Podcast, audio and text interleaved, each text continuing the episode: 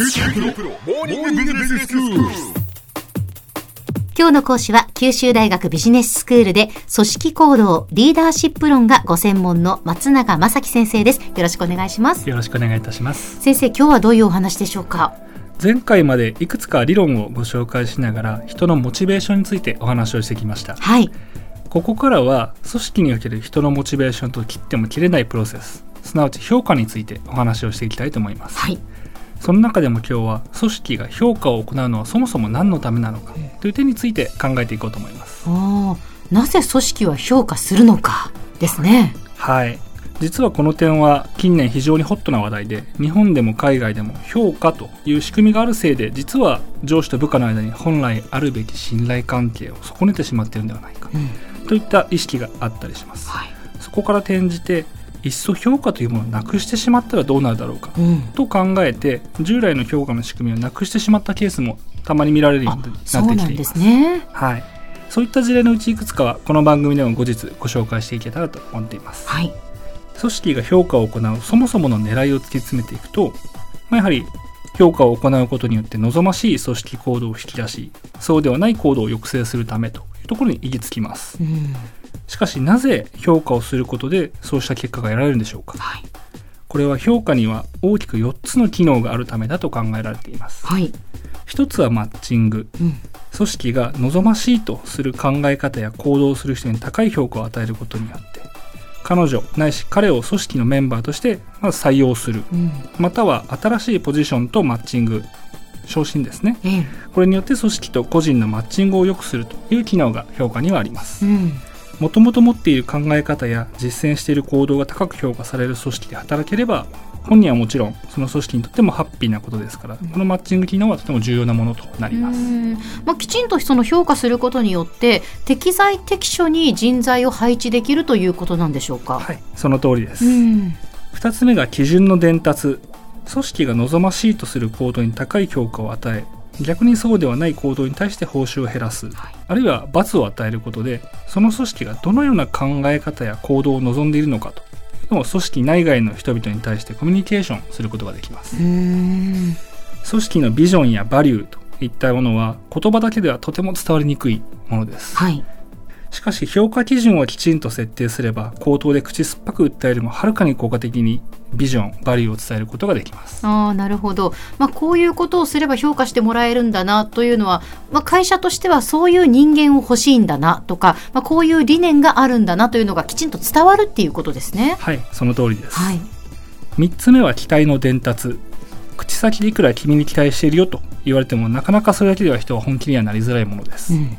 一方で大きなプロジェクトにアサインされたりリーダー役に抜擢されたりするなど業務上の評価を受けると人は自分が組織にどれだけ期待をされているのかというのを実感できますし、うん。ひいてはそれによって当該組織における自分のキャリアなどについてもこの組織であればこういうことができそうだなといったところまで思いを馳せるようになります、うん、これはまさにもう今まで先生がこう教えてくださったモチベーションっていうのと本当にこうつながるっていうことですよね。まさしくその通りです、ええ4つ目が組織文化の構築。期待の伝達と同じく組織の文化もいくら組織経営陣がこういう文化を作りたいんだと思ってそれを声高にアピールをしても例えば我々はオープンな文化を大事にするとかですね。言ったとしてもその通りになるとは限りません。はい、一方で耳が痛くても重要なことについてオープンにコミュニケーションしたという人をきちんと高く評価する仕組みが実装されていれば、うん。たとえ上司が何も言わなくてもその組織は自然とオープンなコミュニケーションを実践する人が増えていく。ということになると思います、なるほど。最後の組織文化の構築に関してもう少し付け足すと組織の中で評価を行うことによってメンバー同士の上下関係や権限といったものが決まってきます、うん、これは組織図に書かれているのはいわゆる公式のものとはまた違ってええ組織において評価を行うということはさまざまなメンバーにそれぞれ異なる権限をどのように認めるか。例えばこういった発言はしても良い。うん。それは望ましいことである。といったメッセージが評価を通して伝わっていきます。また実際待遇であるとかうん。給与などによってもその位置づけといったものが変わってきますのでええ。メンバーの方はなるほどこれは良い行動であるのか、うん。あるいはこういった考え方こういった行動というのは慎まなければならないのかといったことが決まりそれを実践している人は、まあ、ありていに言うと偉い人良い人ええとなりますし、そうでない人はこの組織ではあの望ましくないことをしている人となりうん。当然前者の方にはコミュニケーションが集中していきますし、うん。後者と、まあ、関係をなるべく持たないようにするといった動きも出てくるでしょう、うん。なるほど。こうして決められた一人一人のメンバーの権限であるとか権威といったものそのまま彼女ら彼らの関係性に影響していきます、うんこうして組織の中で誰と誰がどのようなそしてどのようにコミュニケーションをするかといったものが評価の仕組みによって間接的に決められていきます、うん。その結果として組織の風土や文化といったものが出来上がっていくというわけです、うん。言い換えると評価の仕組みを決めるということはその組織におけるコミュニケーションのあり方をデザインをすることでもあるわけです。なるほど。まあ、先生この4つのですねそのなぜ評価をするのかというのは非常に分かったんですがその機能はですね、ただ例えばそのまあ会社にまあ評価されるからこういうふうに行動すればこういうふうに考えれば評価されるからっていうことで会社にとってのイエスマンが増えていくのかなとかそういうことを思ったりするんですが。なるほど。ありがとうございます、うん重要なご指摘ですね実際にはあのそういったことはなくてですね、例えば極端ですけれども何を言っても評価が変わらないという評価の仕組みというのもあり得るわけです。ほでそうすると多分新入社員なんかを中心あるいは転職してきた人なんかを中心にえそんなこと言っていいのというふうに最初はなると思うんですよ。もう、うん。でも例えば月々の、まあ、給料でお給料であるとかううん。あるいは昇進であるとかそういったところについて全く影響がないように見えると、うん。あるいはむしろそう上司に対してズバズバと言うであるとか、ええ好き放題アイディアをどんどん出していくような人の方がかえって活躍をしているような組織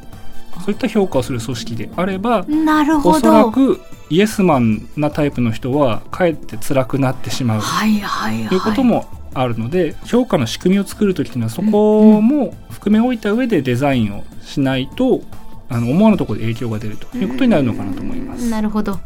では先生今日のまとめをお願いします。はい。評価はマッチング基準の伝達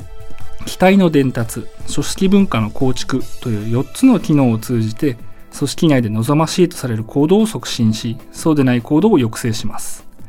評価の仕組みを決めることはその組織におけるメンバーの関係性とコミュニケーションのあり方をデザインすることでもあると言えます。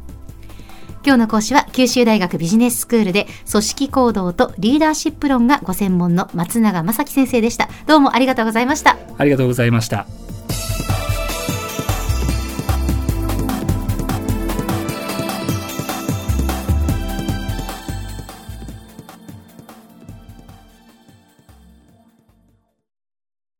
QT PRO は通信ネットワーク、セキュリティ、クラウドなど QT ネットがお届けする ICT サービスです九州中に展開した光ファイバー網を基盤に一番身近なビジネスパートナーとして九州の企業自治体の皆様をサポートします。